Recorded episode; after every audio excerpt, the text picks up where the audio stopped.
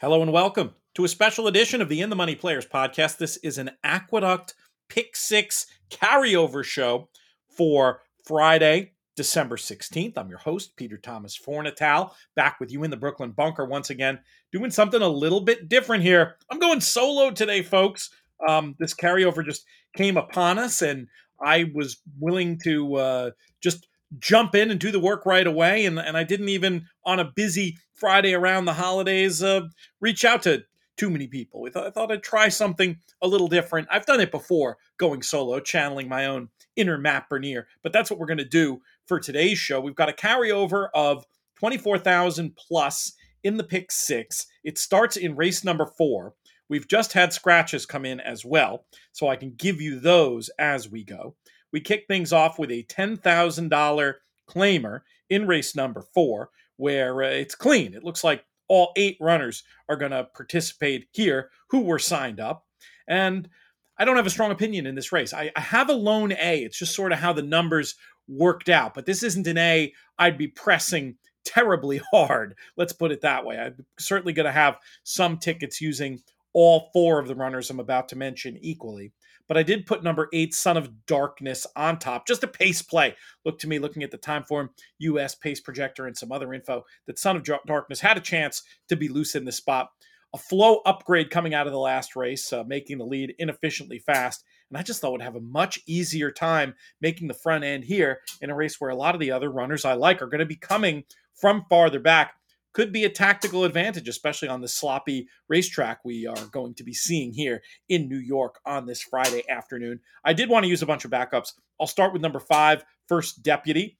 Has run very well in recent claiming races out of town, catching a much easier group than the last time he ran on this circuit. Previously had run well in New York. First Deputy just looked like one, a late runner I wanted to keep on side.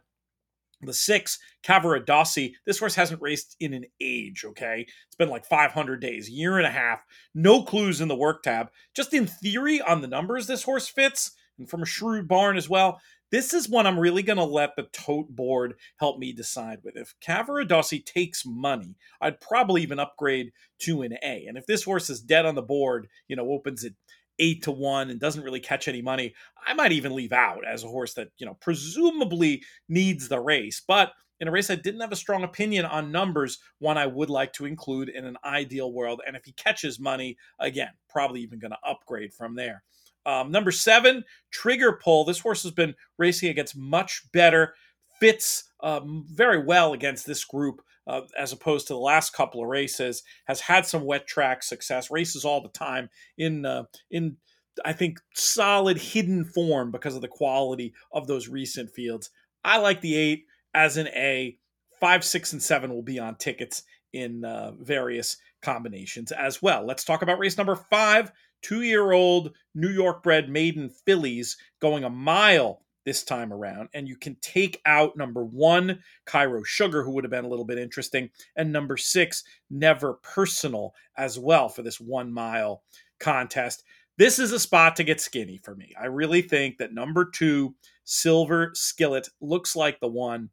Thought she ran very well in the stake last time out because of the trip. Didn't break well, was wide, stuck on okay obviously well beaten, but I think that's okay, especially uh, back on the drop here. On pace figs, I think is going to be much closer than in the recent starts. And I thought that the recent works look solid. I don't think the wet track will be an issue. I will plant a flag with number two, Silver Skillet, in race number five.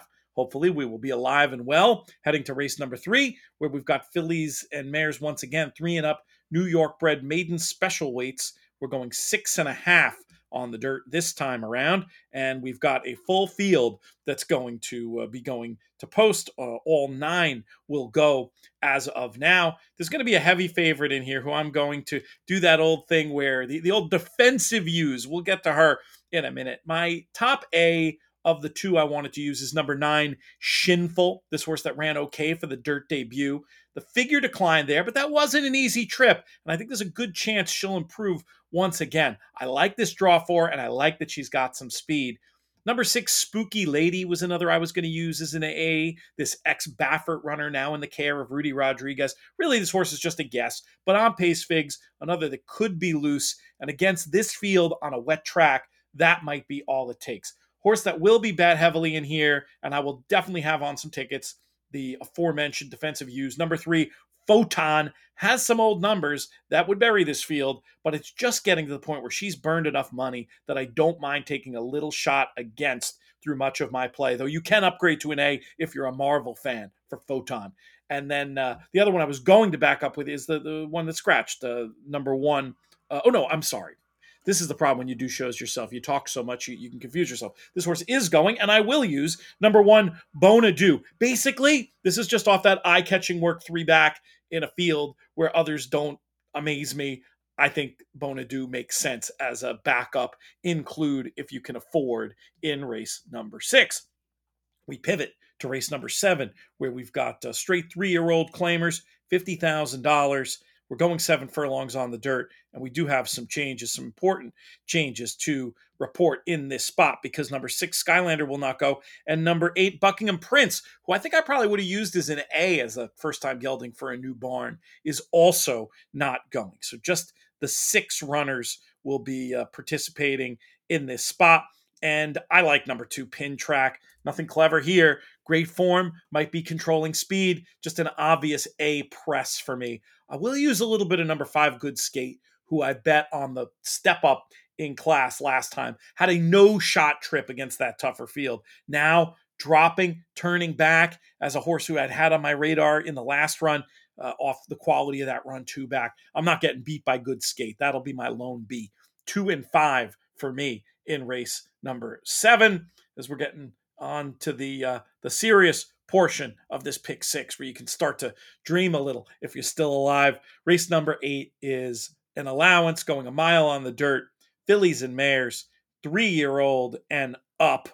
And uh, changes wise, we can take out number three, Chironi, who would have been a little bit interesting, um, I thought, on this uh, on on this first attempt on the dirt, but they're not feeling it in the slop for Chironi, and they will not be participating. So we can we can leave that one out completely.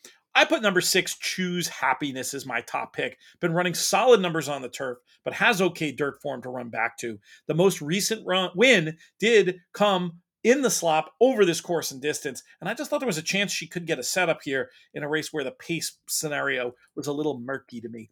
Number four, Jane Gray is a sort of a hold your nose A for me you know, those last two runs, what's been going on? They've been subpar. Is she going off form? Maybe. Does she not like wet tracks? Maybe. But of course, it's going to be another wet track again today. But still, um, I just feel like on numbers on the forward trip she's going to get, I don't want to blow up my pick six if she wins. Not when I would be endorsing on the win end at anything like the even money projected by David Aragona, but a horse I will be including. And then another one I'd like to have as a backup, the eight sweet surprise. I'm guessing this horse is going to be a big long shot, should be double digits, maybe not with the scratch of Kyroni, but six, eight at the least.